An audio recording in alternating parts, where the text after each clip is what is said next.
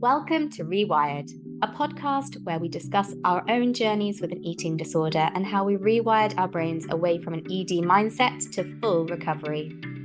We will also be joined by inspirational guests who share their experience, knowledge, and advice to give hope and show that recovery is possible.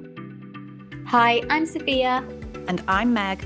Welcome to the Rewired podcast. Hello, Safia. So lovely to see you. So good to see you, Meg. How are you doing?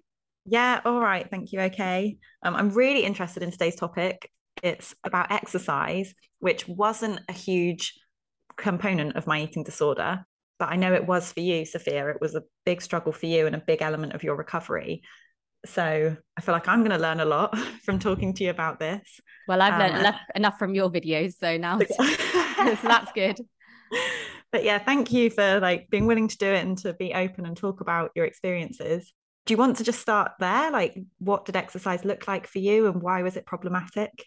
Yeah, absolutely. The exercise component of my eating disorder was definitely the hardest part of my eating disorder to recover from. So I'm really glad we're talking about it today. And hopefully, if somebody's going through this, this might just make them realize that they are suffering from an issue with exercise and maybe they'll reach out. So I'm going to talk about some of the red flags that came up um, in terms of exercise and hopefully it's helpful for other people. So the first element that when I look back was really uh, a problem was the fact that it was so compulsive. So it didn't matter the weather, it didn't matter what was going on in my life. You know, at one point I was running in the hail, nothing could stop the fact that I needed to exercise. So it was a very compulsive, and it wasn't ever a check in with myself. How am I feeling? Do I want to do it? No, it was, I had to do it. It had to be done, or it was almost like the day was a complete write off. So that was the first aspect. The next aspect was it was very number focused. So it was very much about calories burnt, how many loops have I done, um, how many miles had I run. Whereas if you go to like a group exercise class, you don't know the numbers, or you're going for a walk with a friend, where you're not tracking it on your watch um, with how many steps you've done it's a very different feel. Um, it's almost like i was constantly in a competition with myself because i had to do better than the day before and the day before. It's like how with eating we say like the goalpost constantly moves. It's the same with the exercise. It's not like oh if i run this amount i'm going to be happy and i'm going to keep running this amount. No it's it always changes. Um mm. so hmm. that that's uh another aspect. Again, it was very solo based. So, again, a lot with eating disorders, it kind of isolates us with the exercise. Again, I was not interested in a group class. I was not interested even in going for a walk with another person because I didn't want them to slow me down. It was very much, I wanted to be in my own zone. Yeah, that sounds really isolating really isolating uh like i was literally i was talking to my husband the other day about it and we were thinking back about when i we'd go for a walk in the park and i'd pace on without him um because i didn't want to my pace to be slowed down and it's just it's so awkward to think about now. It makes me feel sad to hear that like i guess i can see the parallel with eating disorders not being aligned to your values like i know you as a person you love your husband you love your friends you love people you love your relationships and connection and being present. And i guess this is another way that your behaviors did not align to being that person. Exactly exactly. And like one of my favorite things to do when i go back home is to like go for a walk with my mum because we just walk in the countryside we chat about everything. And when i had my eating disorder it was kind of like i was so like you know from the morning very anxious. I wanted to go on my walk. I need to go on my walk if she'd go for a cup of tea or have breakfast or something, I felt like time was ticking. I hadn't been. I needed to go at a certain pace. And now it's like so much more relaxed. It's like, do you want to go? Do you not want to go? Should we just sit here, have a chat? Do you want to go for a walk? It, there's no timing. Mm. So it's that flexibility, isn't it? And you're right, relationships are so important to me. And it's, uh, it, yeah, it's so sad to think back on that situation. That's weird as well, because I mean, this is me imagining what it feels like, but I imagine you're doing it because you think it's feeling good or it's going to make you feel good. But the way you're describing it does not sound fun to me at all. Like the mismatch between, I guess, like what's driving you to do it and how what the actual impact it's having on your life. I know. I think this is the thing, isn't it? You feel like exercise can boost your mood and it can in balance. Um, but when you've got a problem, it, it really can't. I, and I think that it felt good to me afterwards, maybe because I was so anxious before. So it's almost like it had been done. It was tick. I don't even know if it was a good thing for me. I don't even know if it was an activity that made me feel good, actually. It was something on my to do list that was stressing me out because I didn't know whether I'd perform well enough or get it done in the way that I wanted to. So when it was done, it was ticked. Um, but obviously, like if it hadn't been done, if I couldn't do it because life happens, or maybe I didn't, I don't know, go as fast or as far as I wanted to, it stressed me out so much. It was like my day was over, my day was a write off. So everything kind of revolved around this one thing. And obviously, I over exercised so much to the point that I did have injuries. And there were days where I literally, at one point, I couldn't actually walk. So I couldn't do anything. And I would just cry. It was just a really, really dark time in my life, actually. Oh, Safia. Mm, I know. and what so what was it kind of like driving it then so you're saying like there was that trying to get that feel good from it or maybe even just avoiding feeling bad like you yeah. feel bad if you didn't do it so it's more like the like needing to avoid that bad feeling versus seeking a good feeling i don't know. Yeah i think you're you're so right. Like it was just it was my only way to deal with anxiety. And like you said like i kind of felt even if nothing had happened it was my only way to deal with anything anxious that might come up in the day. I felt like if I hadn't exercised, if something anxiety provoking came up in the day, I couldn't deal with it. Whereas if I had exercised, okay, something bad has happened, but at least okay. I've exercised. Does yes. that make, I don't even know that, if that makes sense. I can really relate to that because if I think about that, like from my own experience, it would be like, I'm okay as long as I've eaten X. I'm okay as long as I whatever eating eating disorder tick box like fit into clothes weigh a certain amount whatever it is and it was like my whole mood was tied to whatever aspect of eating disorder and nothing else real going on in life actually even mattered because it was all down to like what did i weigh? That dictated my mood for the day. Yeah exactly. It's, see there's so many overlaps with eating disorders isn't there? Even though there's so many different nuances to it and so many different kind of different strands to an eating disorder but it overlaps um and that yeah and like so what kind of was driving it then was it was it that fixation on numbers or calories or weight or your body shape or what was your kind of purpose behind the behaviors so I think it started that way. It started with wanting to look a certain way, have my body a certain way, being fit, healthy. So orthorexia was a big part of my eating disorder. So if I exercised, I worked out, I'd be healthy, I'd be fit, despite the fact that I lost my periods. I was cold all the time. So there was, um, I got osteoporosis in the meantime. So there was plenty of reasons to suggest that my physical health was not fantastic. Um, but I felt like I was being healthy. And then it kind of, as the eating disorder went on, it was literally just to deal with mood and anxiety. I didn't have a menu of options that I could choose from. I'm feeling anxious. I'm going to choose this today. I feel like this today. Today, I feel like I don't know, meditating. I feel like reading. I feel like calling a friend. There was none of these kind of options. There was one option. You exercise until you're exhausted, that kind of thing. So um, I think that's that's where it, it went to. And when I couldn't do it anymore, when I couldn't physically do it anymore, I had nothing else to turn to. I didn't have any tools and techniques. So that was a big part of my treatment with my therapist, our therapist, was to find different ways to deal with that anxiety that was not related to movement. And at one point in my treatment, I did have to completely go cold turkey with the exercise so that I could figure out different ways to feel happy and to realize that if you don't do anything, it's okay. Your day is not a write off. You still have happy moments. If you have hard moments, there are other ways to deal with it. Mm-hmm. Imagine though that wasn't the case at the beginning. Was it like almost felt worse before it got better? Like I feel like the first time you challenge things like that, it almost confirms to you why you have to do it. Like, see, I do feel terrible. This is exactly why I have to engage in this behavior, whatever that behavior is. Is it the same kind of thing? Like you had to push through the initial feelings before you got to a place of being like, oh, I can actually be okay? Oh, it was awful at the beginning.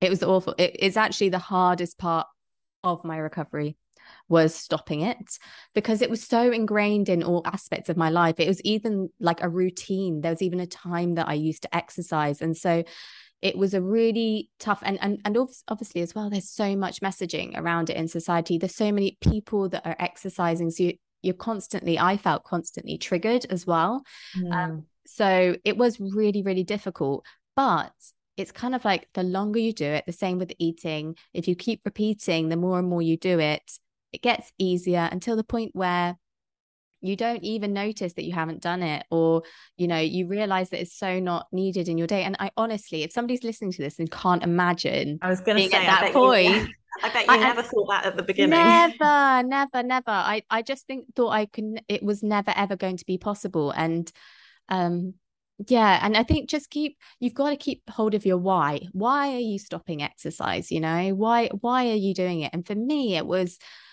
I didn't want my life to be dictated by this. I felt like if I traveled, I had to choose a hotel that had a particular gym. If I went to somebody's house, like uh, there were plans for the day, it had to be around exercise, it had to be around movement. Um, imagine, Meg, like if we had, if I hadn't recovered before having my children, like I could do any exercise after having a baby. Like, and that would have robbed that moment, that special moment with my baby. If I was thinking, oh my God, I'm not in a gym. I can't go to the gym for however many months whilst you're recovering. Because after you have a child, you can't engage in exercise for your safety. So I'm so, so grateful. But I did have to keep going back to my incentives. I did have to keep going back to my why. I did have to keep reaching out to people when it was tough moments. And, and yeah, they were all really helpful. Mm-hmm. Was it a bit like using your incentive, like holding your why close to mind, helped you to stop, but still the feelings like nothing's a magic fix, is it? I can't imagine you held your why and so you stopped and felt great about it because your why was there and you totally connected to why you were doing it. So it all felt fine. No, absolutely. Like I had to connect to my why. It still felt bad, but obviously you can say, okay, this feels bad, but I'm doing it for this reason. And then I would distract and because I used to exercise at a particular time each day, I would make sure that I filled that part of my day with something else, something that made me feel happy, joyful, uh, at times productive because exercising had made me feel productive. So in the beginning, it was very intentional that I was filling that time with something. So at the end of it, I thought, okay, I haven't exercised, but I've achieved this. I haven't exercised, but I've connected with this person. You know, mm-hmm. um, I haven't exercised, but I've journaled about how I'm feeling, and that's helping me on my recovery. Still didn't feel great, lots of distraction. But as it continued, I didn't need to be so intentional about it. I didn't uh-huh. need something to actually fill that space. I could just go with the flow and okay. Yeah. So did you notice with time that those feelings of anxiety or like your skin crawling or you know like that so uncomfortable in your own body did you feel that getting less kind of like day by day with stopping?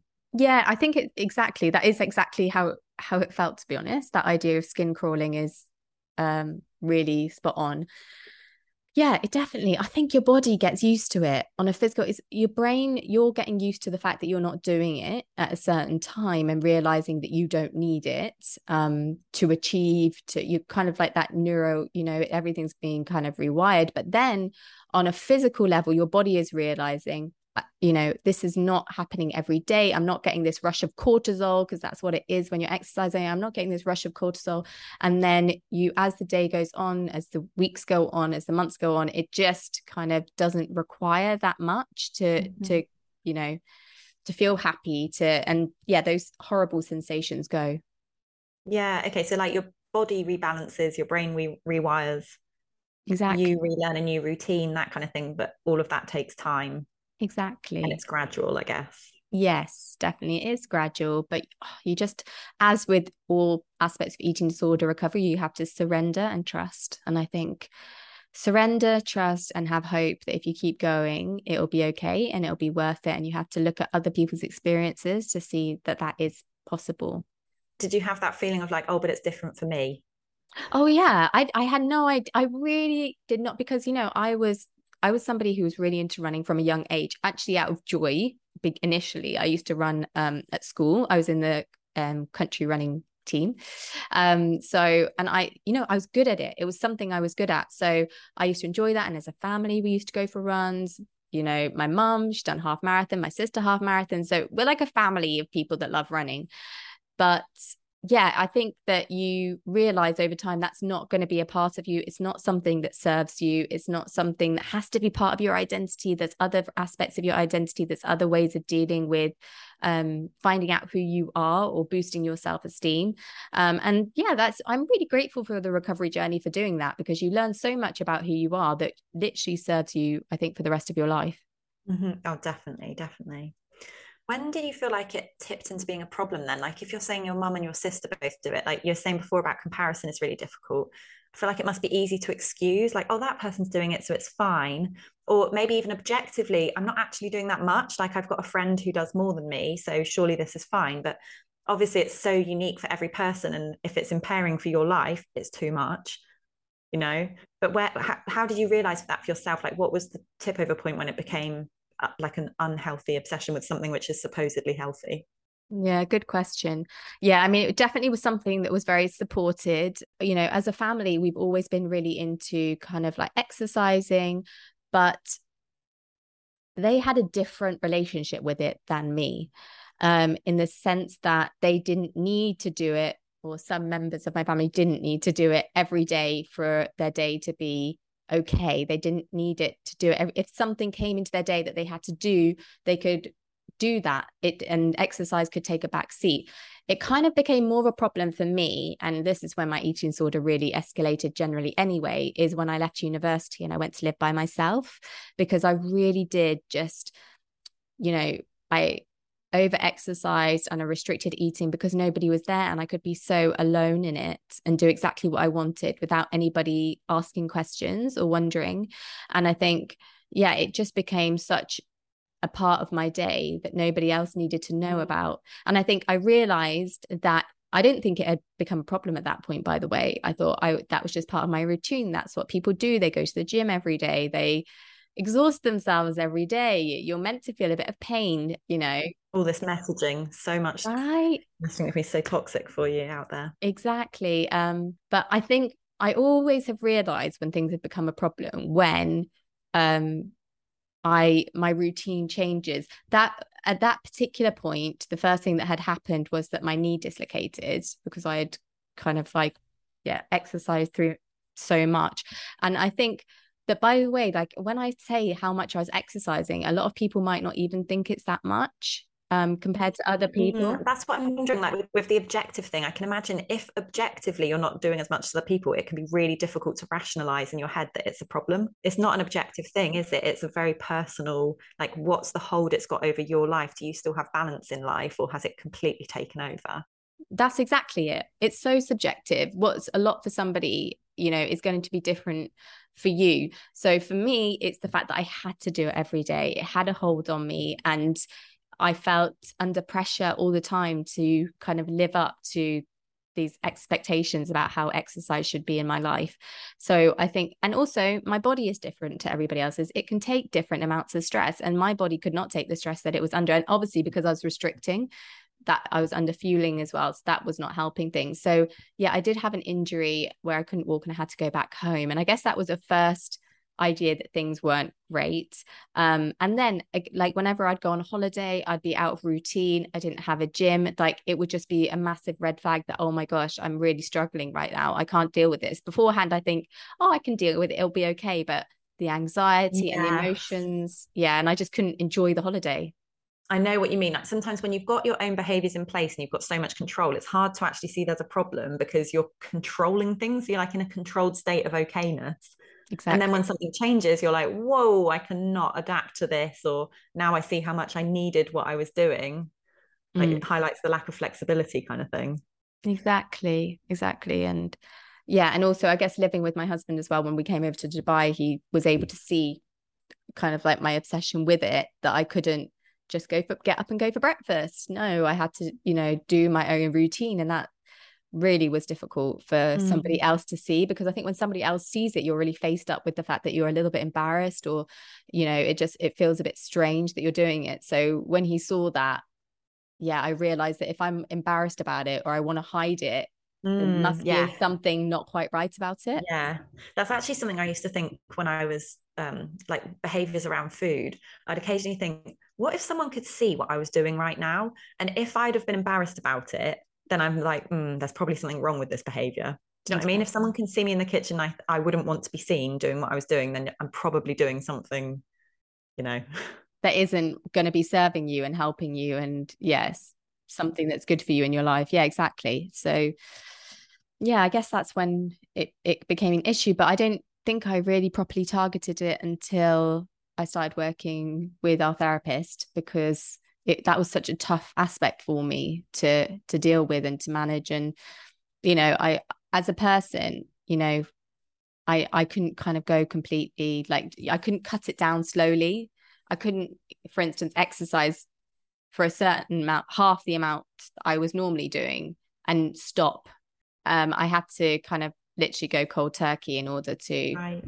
Yeah um to stop it was easier for me but i think that all depends on personality Okay. So did you try to just cut back initially and then realize, no, this has to go completely for me to like sever the tie? Yeah, because I tried to. I tried to cut back, but it just didn't make me feel good at all. Like it I felt I hadn't achieved everything that I wanted to have achieved and yet I still had to put myself through that certain amount of exercise. So I felt like I didn't get I got the worst of both. That was in my own uh-huh that was in my own experience. I think for other people, probably cutting back slowly will be really beneficial. So, definitely, this is something you have to discuss with your treatment team. But for me, that was something for me that I had to just kind of go cold turkey. I had to do nothing. Um, I remember my therapist said, You can't do anything, no movement. And I was like, Wow, how am I going to do that? And it felt horrible, I guess. Oh, it felt really, really awful. It felt really terrible. Um, but then at the end of it, I was actually quite proud of myself for the fact that I did it. And when I mm-hmm. did then introduce it, you know, a couple times a week and compared to nothing, it felt like, oh, this feels in balance. This is actually enjoyable. Was it almost like re- hitting a reset kind of thing to then be able to think about yeah. how am mm. I actually going to move now? Like you needed to take it away completely to then be able to make a decision about what movement would look like. Exactly. And it felt like more of a choice. Like, and it felt that I can do it or I can't do it. I've done it. I've it's happened before where I haven't done it and everything's been okay. Kind of like when in your eating disorder you eat and you realize the world still keeps going round, everything still keeps ticking along. It's not as bad as what you imagine will happen. It's kind of like with the exercise as well. When I stopped, I realized it wasn't as bad as what I expected. Um, mm-hmm. Um, and that means I can choose it. Yeah. Okay. I imagine though, like with the stopping, if um, there's body image driving it, for example, then say you're you're like tied to your body looking a certain way, and so you're using exercise to keep your body looking a certain way, and then there's that fear of like, but if I stop, my body will change, kind of thing. Like with with facing all fears in recovery, I I feel like some things you face and the thing you thought was going to happen doesn't happen. You know, you have this like terrible image in your head and then you get there and you're like oh actually that was wrong like the thing i was scared of doesn't happen but sometimes the thing you're scared of almost does happen but then it's learning that like actually i can cope with this like it's bearable. And like you have learned other ways to cope with your mood. Like maybe you thought oh my god i will never be able to cope with anxiety if i don't exercise. But then you learn new emotional coping tools you know that replace it. Yeah definitely. And i think even with body like in all you know my body changed as well. If you go from exercising compulsively to not exercising hardly at all like of course your body's going to change as well. So yeah that fear did happen um obviously not to the extent that i expected it to happen but something did change and the same with the anxiety some you know i had to learn other ways to cope with it but i realized that is it worth it yeah. is it worth mm-hmm. it is it worth me doing this compulsively is it literally worth me you know, serving exercise, you know, being a slave to it basically for the rest of my life. For what? For yeah. what? Is it worth it? it? What is the outcome of that? Because my body's not going to stay this way forever. I'm going to get old. You know, that's going to happen. I can't stop the time. Um, but what I can do is live in line with my values, have the kind of life that I want. And I am so glad. Yeah, I'd much rather exchange exercise for the life that I have now, for the friends that I have now, for the relationships with my family, for my kids, you know, for the fact that I'm able to show up the way I am. I would, of course, in a heartbeat, do that now. And I, but in the moment, it's tough. It's tough to realize that, but it's just think, what are you getting out of it? Yeah. So yeah, that almost like cost benefit analysis, like looking at the sacrifices you're making to exercise in the way you are, and also what you stand to gain in life from changing your behaviors with exercise. Exactly. So that, that kind of helped you to make the decision and to stand by it to stop kind of thing. Mm-hmm. And and as you see the changes happening, you see like glimmers of what recovery is going to be like, where you just are able to do things more spontaneously or flexibly, or your maybe your physical health starts improving, and that really gives you that kind of spurs you on to keep going.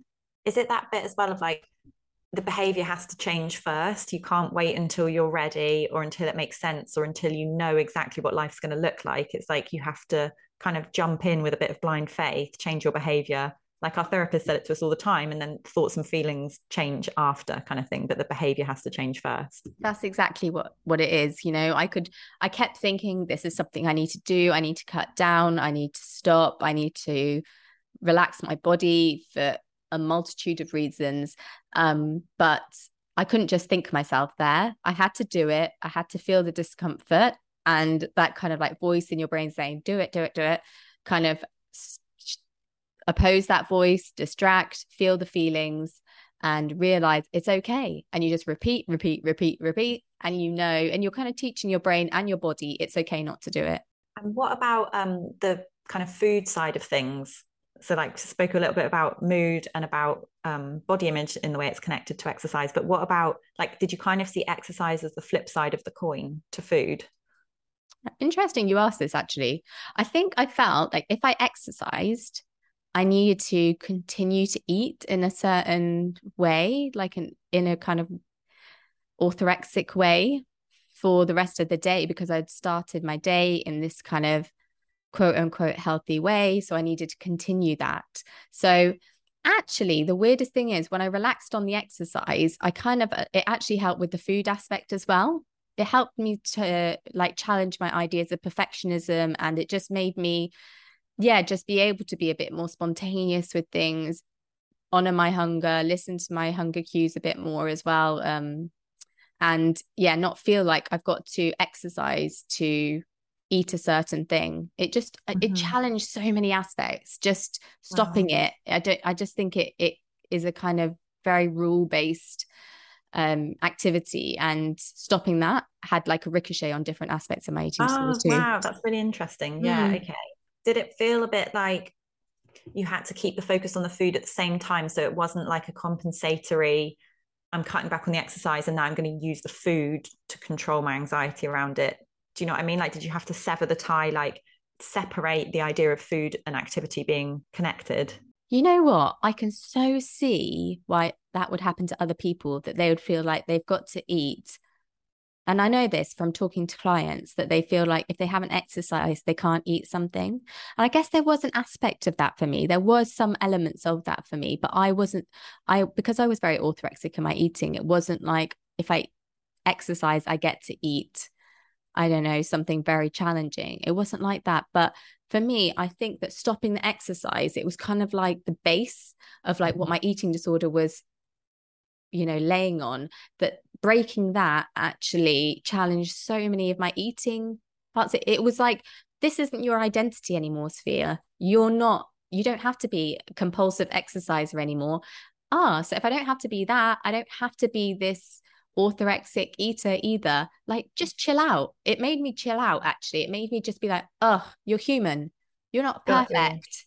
Yeah. Um, yeah. like shook the core foundation kind of thing, like a that's house it. of cards, and then the rest of the cards kind of tumbled down. I think so. Yeah, I think that's how it was exactly. Yeah. I guess this highlights as well how different it is for different people, isn't it? Like some people will use exercise in one way, others in another. It might be more mood related or body related or food tied or whatever. And I guess that's where like getting that treatment and having like your own approach kind of thing like understanding what it is for you and stopping it in a way that you're not compensating around it that kind of thing.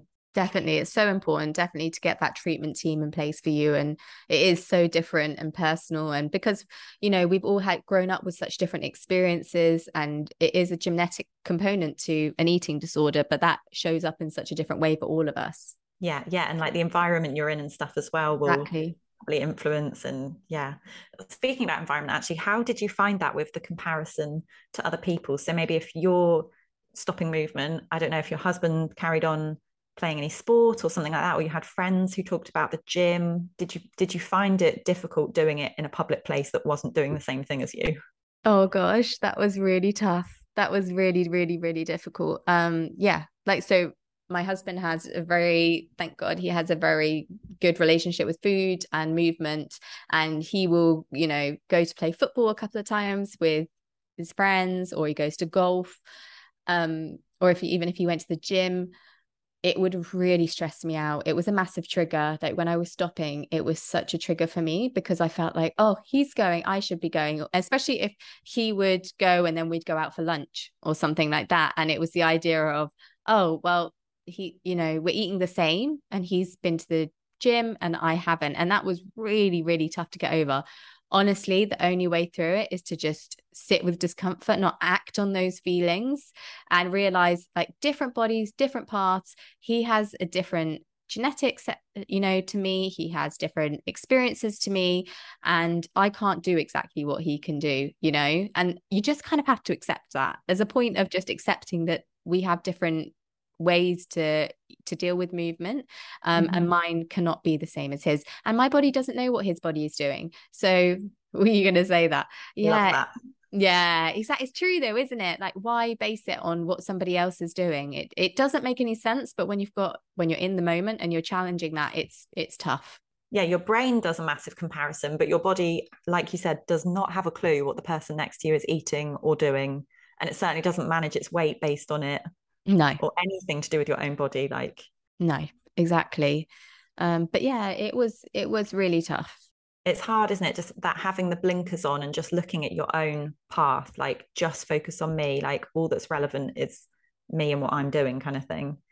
Mm, certainly. Did did you have anything like this at all meg? Yeah i'd say exercise was never really an issue for me. Like it never really took hold in any way which in a way I find quite surprising, honestly, but I'm grateful for it. Like hearing you, it's so difficult as part of recovery and it is such a challenge to overcome and break away from. So, in that respect, I am really grateful.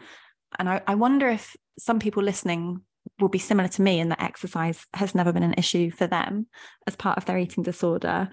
And just, of course, like in no way does that make your eating disorder less valid if that's your experience, like you're not worse or lazier or anything else comparative. Like an eating disorder is already such a hellish existence. You don't want to throw more hell into the mix.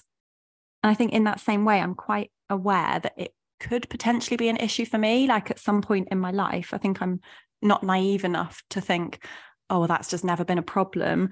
Like I've no doubt that I've got the genes for it. For example, like looking at how I became restrictive around food. So, like, for that reason, I'm kind of careful around how I choose to engage in exercise, kind of like in, I guess, in that I wouldn't join like groups very focused on exercise, like something like CrossFit, I wouldn't really do. Like, I wouldn't really do running. Um, I, like I like hiking, I like paddleboarding, I like going out for a walk with Bertie and with Freddie, but I kind of like things that are out in nature, that are sociable, that are fun, where the intention just isn't related to my body aesthetic. Um, yes, I'd say I'm like grateful that it hasn't been an issue, but I'm definitely conscious not to ever let it become like it could almost be like a sneaky relapse.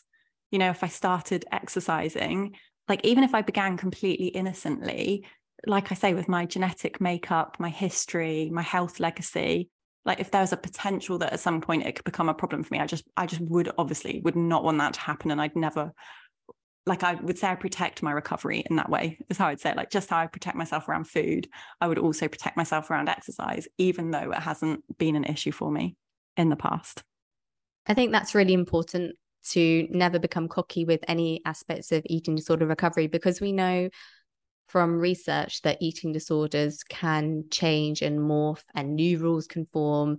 So I think it's really important to always be conscious of is this ruling me? Have I got control of it or has it got control of me? Over, has it got control over me or have I got control over it? So I think it's amazing that you're staying conscious mm. of that and you're aware of that to mm. protect your recovery yeah and like you've said like what's your intention behind exercise i guess and even if it's never been a problem before like just always making sure your intention behind it is just uh, like a joy of movement or a joy of being in nature or of something sociable and not letting it ever uh, tiptoe into that anything like body or aesthetic related. Absolutely. How did you find it um, with other people seeing your exercise routine and like exercising around other people versus like when other people weren't watching you exercise? Like, did that play a different part? Like how public it was or how on stage it was? Yeah, I was actually really, really embarrassed about it. And you know what? It's weird because we've spoken about this before in terms of eating, and I wasn't really embarrassed about the way I was eating in terms of restricting. But well, that's interesting. That's interesting as well because I personally was horribly embarrassed about restricting. Like a big yeah. drive for me was to try and make it look like I wasn't. Yeah, I remember you saying that, and I remember not really being that embarrassed about it too much. Yeah, I can't. I think I just thought I was really healthy. Mm. Strange. Mm. Um, but yeah, no, it whereas with the exercise, I was. I think after it got from I go out for a run and that looks quite healthy. When it became very obsessive and compulsive and I had to do it alone and I didn't want anybody to see me, it became really secretive. That's mm. when it became um yeah, really embarrassing for people to see. And that's one of the anxieties I had about getting married. I thought, oh my gosh, my husband's going to actually see how compulsive I am with it. Um, but yeah, I think, and you know, I it's really bad to say, but I remember thinking, oh, I'm so looking forward to him traveling because then I can exercise as much as I want, I can restrict as much as I want. Um, actually, there was a time where he was going to go to England, and so I had these plans to do all of these very eating disorder behaviors and he got turned away at the turned back at the airport because something was wrong with his passport which has never happened before and never happened since.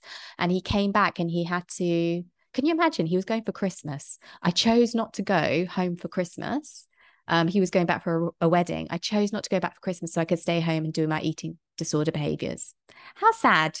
It makes anyway. me feel so sad hearing that. It's just because I know you now. I didn't even know you and your eating disorder. So I just know who you are. And I know that is so not you. No, it's not me at all. Like, and I, anyway, he got turned back. And I just think that was such such fate and I think it's such a blessing that he got he came back because I didn't engage in those behaviors. It was actually a time when I really, really challenged the behaviors because I realized how I don't know, it just made me realize how bad it had got.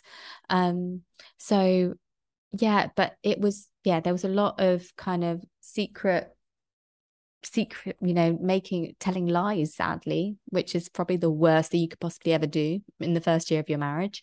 But i guess when you are on that recovery journey you start realizing it's really not serving you. You're not recovering for somebody else you're recovering from you. So you have to be accountable to you. Um, that mm-hmm. doesn't mean like reach out to people when you're struggling or when you're finding it hard, definitely, and they can help motivate you. And certainly, my husband, my friends, my family did that for me. Um, but they can't be around you 24 7. There is no mm-hmm. surveillance camera. You have to be accountable to you. You have to cling on to your why. You have to cling on to those tools and techniques, your distraction, find other ways to deal with anxiety and know it's worth it in the end, kind of surrender and have that faith. Mm. Yeah, I guess you probably didn't want to be living that double life, like feeling no. like you were one person for your husband and doing other things behind the scenes. Yeah, Again, exactly. Yeah, exactly. And I valued our relationship more than my eating disorder, but it was just so hard to act on it for so long. But yeah, got to that point eventually.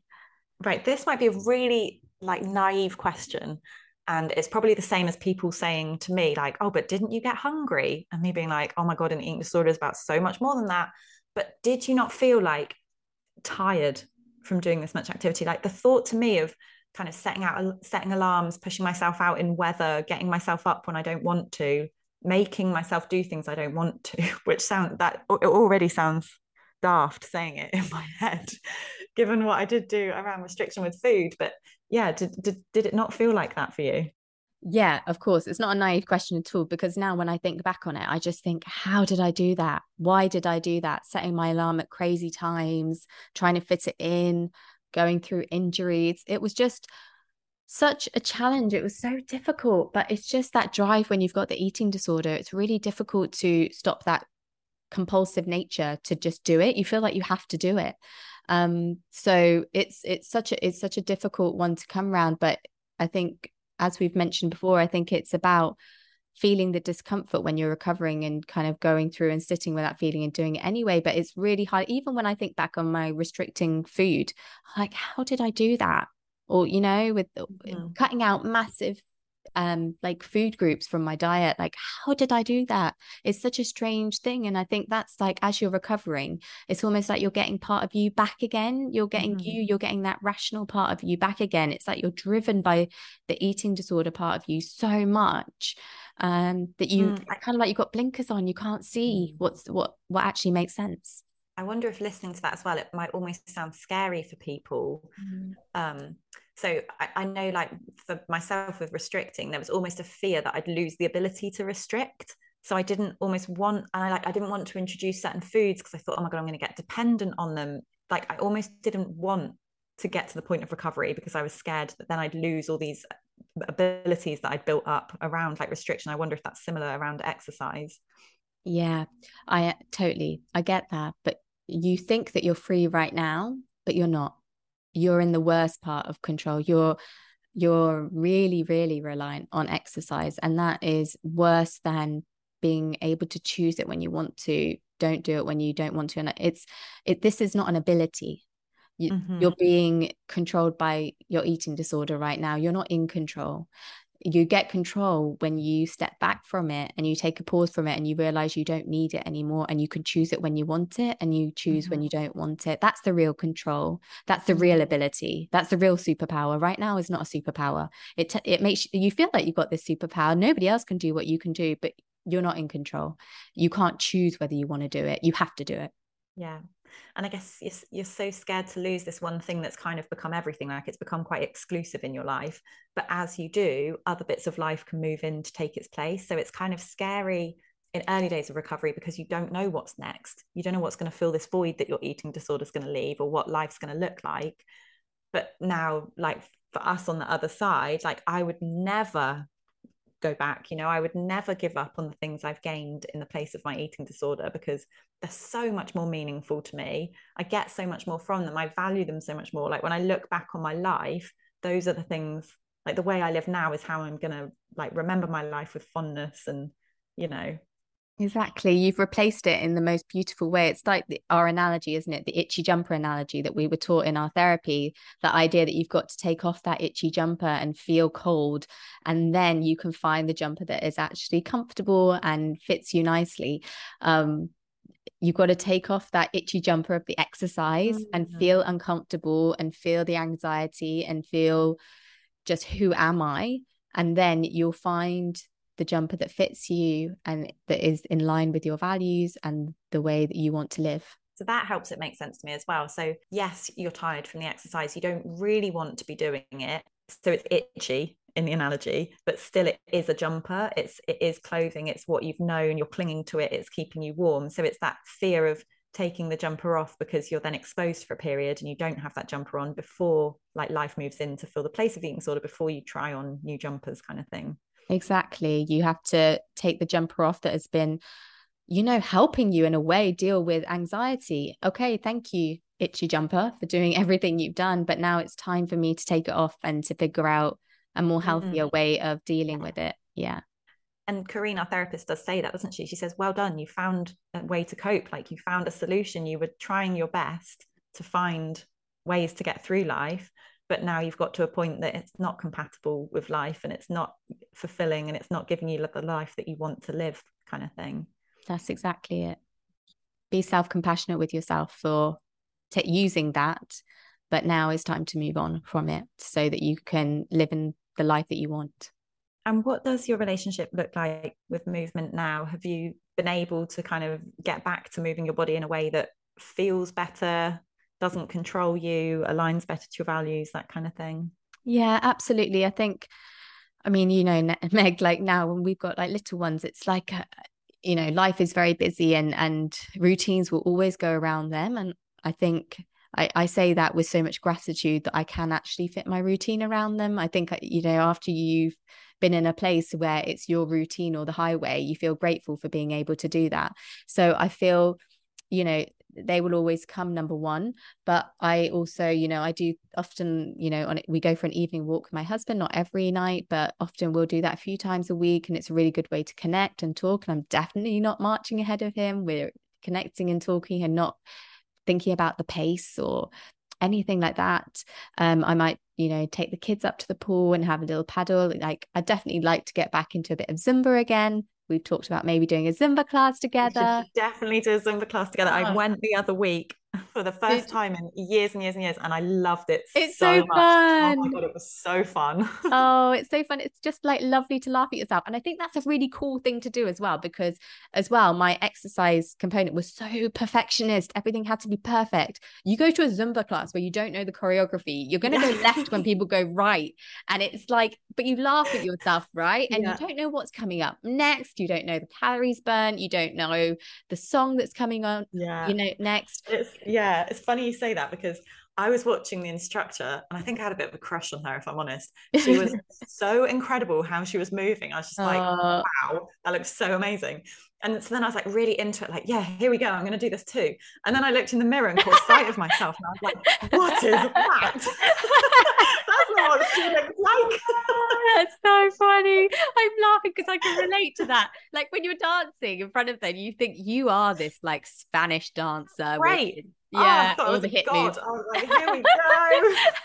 so I saw it, I thought, oh God. don't look in the mirror. Don't look in the mirror.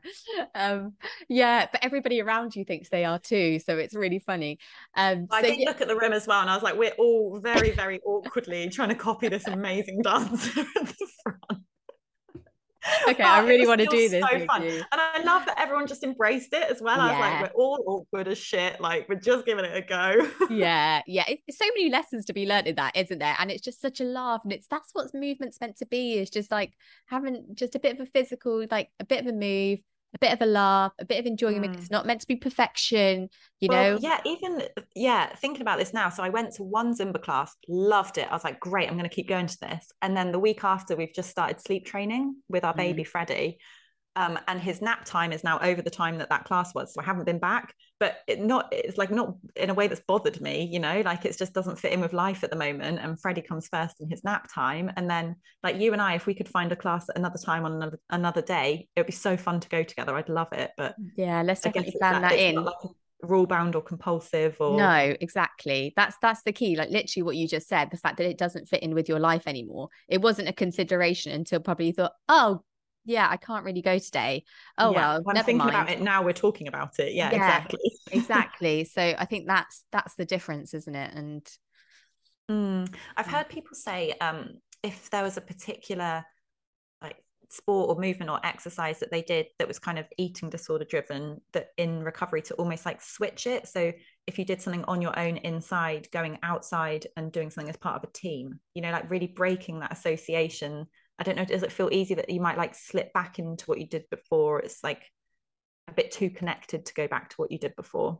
Yeah, I wouldn't go back to running personally because um, physically I can't. Like physically, I've still got, you know, my body hasn't 100% recovered from all of that damage done before. Unfortunately, I can walk, obviously, but it's it's definitely something like say I started running again, I'm pretty sure I'd very quickly get an injury. Any anyhow for me it's it's just not something that i want to go back to. I've not got the best of memories from it. I don't think it's something that was serving me in the best way. I don't think it put me in the right mindset. And just how we protect our recovery with food like you have to re- protect your recovery with exercise you know? Mm. so i don't i'm not going to go running. I'm not going to be going to the gym and doing solo exercises or calorie counting or writing down how long i've ran for or exercise for because that's something that were eating disorder behaviors were red flags for me when I look back and realize that that was leading to a problem. So they're not things I'm going to intentionally engage in now. I'm going to intentionally stay away from those things and do things that weren't part of my eating disorder if I want to move. Mm-hmm and i guess you'll live in a world where other people will freely engage in those activities like you might have friends who talk about going running but i guess that different bodies different paths knowing that that's not for you anymore like you're not a person who can engage in that again for you personally Yeah, exactly. Initially, it used to like literally, I felt my blood boiling when people would do things. Yeah, when people would do things and I couldn't do it, I was like, and it really made me, yeah, really, really triggering. And I was like, I need to do something right now. I mean, like, I'm not in competition with other people. It's it's it's such a strange thing. Or when my husband did it, but now I can say to him if he goes to football, like, oh, have a good time. I Mhm. have no intention of wanting to go for an evening exercise. I'm going to just chill here and I'm grateful that I can do that. And it is different bodies, different paths. That's for him. He loves going to football. He loves it. It's not, he's not trying to burn calories. He's actually just trying to have a good time with his friends. And that's Mhm. all there is to it, you know? So, Mhm.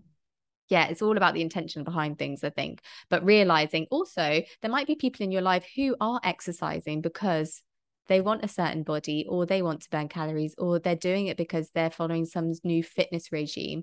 And you have to say to yourself, kind of like, that's them.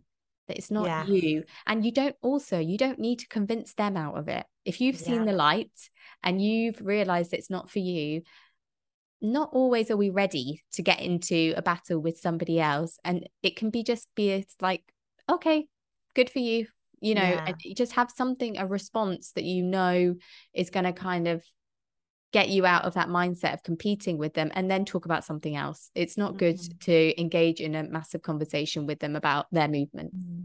Yeah, I totally get that. You don't always just want to justify it in your head, like, oh no, it's okay, it's healthy for them, they're okay with it, blah, blah, blah. Maybe they're not. They might also have an unhealthy relationship with any like food, exercise, any of them. But again, doesn't mean you need to, like, what was the cost on your life for doing it? What do you stand to lose to doing it? What have you gained through not doing it? And that's what's important to you, kind of thing. exactly So, Safia, thank you so much for talking about this and like opening up, being vulnerable, talking about the things that have helped you. Like, hopefully, it's helpful for other people listening as well. And just, do you have any kind of advice for people if they're out there relating to some of the things you're talking about or feeling in the same kind of position with movement and exercise?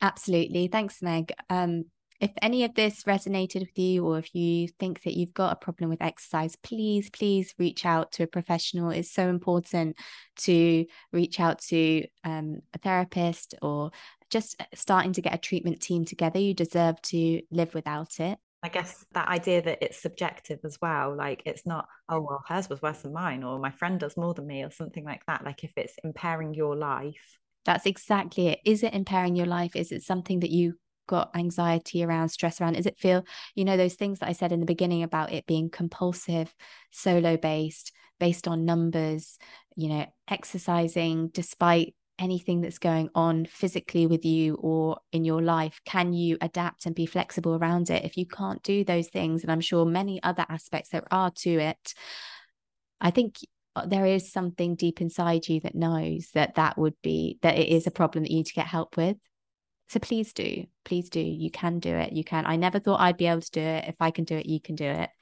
Amazing. um yeah and then just having different when you start that journey with your treatment team um you know make sure that you're renewing your intentions on a really regular basis writing them talking to friends and family about them distract yourself find some other ways to fill the time when you'd normally do it with something maybe that's productive or enjoyable or gives you peace or happiness or helps you ease your anxiety.